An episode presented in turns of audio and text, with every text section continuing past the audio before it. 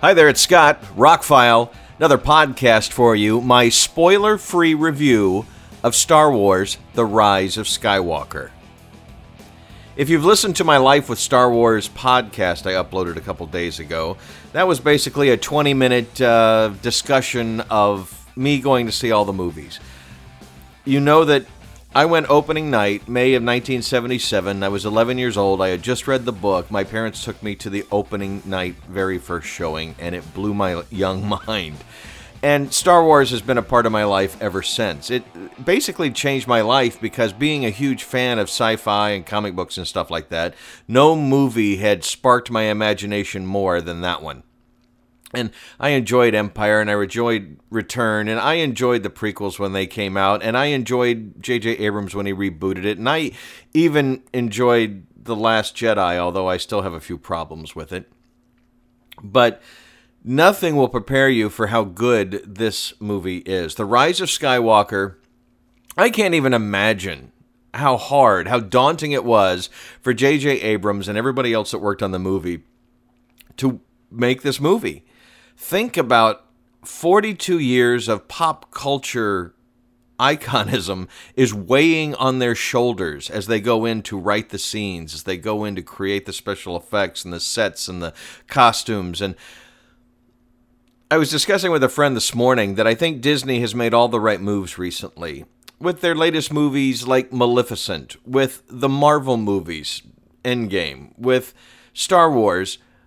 They are finally letting their properties be their properties. They are giving fans what they want. Screw the critics. Screw trying to make Academy Award winning movies. Let's make movies that fans want to see. They're not knocking everyone out of the park, but they're getting more right than they're getting wrong. Infinity War and Endgame were amazing. I don't want to say movies because they were more than that. They were event films. They were they brought together an entire universe and satisfied fans. Incredibly hard to do. 23 movies and you know, it wow. The same thing with Star Wars. They had had some misdirection on The Last Jedi. They released something they'd hoped would have been received better than it was, and it made a lot of money. And there's a big, a lot of fans of that movie, but a lot of people have some problems with things, myself included. But to go in and say, okay, we're going to wrap up 42 and a half years of this pop culture phenomenon, this story that, that a lot of us saw from childhood to adulthood, you know, how can we do it right? How can we pay pan, fan service that doesn't pander, that doesn't insult, that kudos I, I talked about J.J. Abrams on my Star Trek movie reviews yesterday.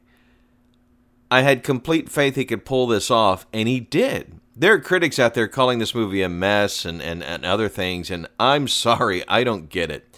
As an 11 year old kid who was blown away by Star Wars A New Hope, at my age now, I sat there like a, an 11 year old kid blown away by The Rise of Skywalker. It is the most fast paced movie of the year. It two and a half hours flew by like that. I looked around the theater. People clapped, people cheered, people gasped. There was applause at the end of the movie. There were applause at different points in the movie. It it is such a crowd pleasing movie. It is so not what you expect, but what you want. They went in different directions than I expected them to go. I've spent the last month avoiding the latest trailers, the scenes. The only things I've watched in relation to The Rise of Skywalker has been some of the interviews with the stars where they weren't allowed to talk about the movie, so they just talked about other things. And I watched some interviews with J.J. Abrams, who again can't tell us anything about the movie. This is one of those rare movie occasions that even the trailers I saw did not give you the full picture of what this was going to be and did not prepare me for it. And that I love that. I love a trailer that makes me want to go see a movie, and then I go see the movie and I'm blown away. I'm surprised. Instead of seeing most of the movie in the trailer, and I walk out of the movie going, well, it was pretty much the trailer fleshed out. And I hope other companies will take this to heart and and do this moving forward. Tenet, which was a trailer for the new Christopher Nolan movie that opens next summer, uh, played before Star Wars, and that is a trailer that doesn't really show you anything about what's going on, but it, it tantalizes you that you want to know more, and I want to see that movie. I don't have to see another trailer. I'm in. Same thing I said with the first Rise of Skywalker trailer. I'm in. I, you know, I don't need to see any more. And so I'm having fun today going and watching some of the trailers and some of the added scenes and the stuff after the Mandalorian stuff that I avoided because I really wanted to go into the movie as cold as possible. And the Lucasfilm logo came up and I got chills. And by the way, the most valuable player is not J.J. Abrams and not any of the actors. Freaking John Williams. His music, well, Star Wars A New Hope was the first soundtrack I ever bought. My parents thought I was crazy. I bought this double album set, um, vinyl back in the day, in the in the late 70s, and they were like, "Why did you buy that?" I said, "Because the music is so awesome." And I became a trumpet player. Part of the reason was because of Star Wars and and the Rocky soundtrack. Gonna Fly Now was also. Anyway, um so John Williams' score has always been tied to the Star Wars movies, and he has become the master of soundtracks. And I was not prepared for how great the music is. It super fantastic. It makes the movie. John Williams has outdone himself. If he never does anything else, this is his crowning achievement. The soundtrack is freaking fantastic and truly made moments in the movie better than they were on film. Eh, you can't ask for more out of a soundtrack. So, John Williams, thank you. That you, wow. Everybody acted well in the movie. The movie is incredibly fast paced. It is one of those movies you will want to see again. I'm ready to go see it again because I'm sure there's things I missed. I kept up with it. Nothing is confusing. Nothing is a mess, as some critics have said. It was an easy narrative to follow. It it was a great story. Uh, it has thrills. It has chills. It has surprises. It has plot twists. It is everything you want out of a Star Wars movie. It has laser battles and lightsaber fights and and and and well like i said i'm not going to get into any spoilers in this one maybe i'll do a second review where we just talk about all the details but really, all I can say is if you're a Star Wars fan, if you've liked any of the movies, you need to see how the story finishes. And it is a worthy, worthy movie. There is not one person that walked out of the theater last night hating on it. Not one in my theater, and it was sold out. There were a group of five guys who are roughly, I would say, in their 40s. And it was funny to hear their discussion that, you know, they read some reviews before they went to see it, and they were waiting for it to suck And one guy says, and I waited and I waited and it never sucked. So if you've read some of the negative reviews or whatever, critics are paid to be critics. This is a movie for fans. Fans are not critics. Fans want to see what fans want to see, and this lifelong Star Wars fan is completely satisfied with how they ended it. I am fine if they don't make any other Skywalker stuff. There are small threads in there that they could pick up for other movies, sure, but they're doing a fine job with The Mandalorian, and I hope that they, when they make whatever they're going to make movie wise going forward, that they just take the the essence of Star Wars, the the the what makes it Star Wars and make movies with it. They don't really have to keep connecting things back to the Skywalker saga because they have done such a great job in wrapping it up.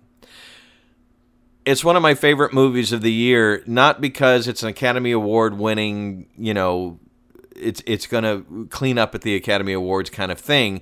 It's because I got what I wanted. I got a satisfactory end to the Skywalker saga. It's the same thing Avengers Endgame will wind up in one of my favorite movies of the year. It is not one of the best movies of the year. I mean, it's an incredible achievement, but it's one of my favorite movies of the year because it's infinitely rewatchable and it satisfied me. And the same thing with this. The Rise of Skywalker was made to satisfy the fans, and that is exactly what it did. Screw the critics. Go see the movie. Go get blown away by it. The 3D was really good. The Dolby Atmos sound was there there's some scenes that just envelop you, and I'm not going to tell you why, but wow, the soundtrack, uh, not just the music, but the overall sound mix was incredible. The movie looks fantastic. It is some of the best, best special effects you have ever seen on film. The shots are immaculate. It is it is beautifully filmed everybody does a great job in the movie. There are no throwaway scenes like there were in any of the Star Wars movies. There is, as I discussed in my life with Star Wars, there is always at least one section where it's supposed to be an adventure to give you a little bit more character. I, I would say the Han Solo Chewbacca freighter thing with the giant round monsters in, in The Force Awakens, or the Canto Bight scenes in The Last Jedi. These are side things that if you took them out of the movie, it really wouldn't change a whole lot. There was nothing like that in The Rise of Skywalker. There is nothing that is there to just give exposition. The entire movie is one continuous moving roller coaster plot that for two and a half hours you are just riveted. You are glued to the screen. And I was thrilled like a little kid. I can't say anything better than that. Star Wars The Rise of Skywalker is showing in just about every screen at my local cinemas. It's showing every 15 to 30 minutes. Just take two and a half hours out of your day and go see it. If you're a Star Wars fan, you will be thrilled. I loved it. I'm Scott Hamilton. I'm Rockfile. My website is therockfile.com. You can subscribe to these podcasts on Spotify, Google Play, iTunes, Apple Podcasts. Ask Alexa for Rockfile on Apple Podcasts. Ask your Google Assistant for Rockfile Podcast, and you can get me. I thank you so much for listening. May the force be with you always.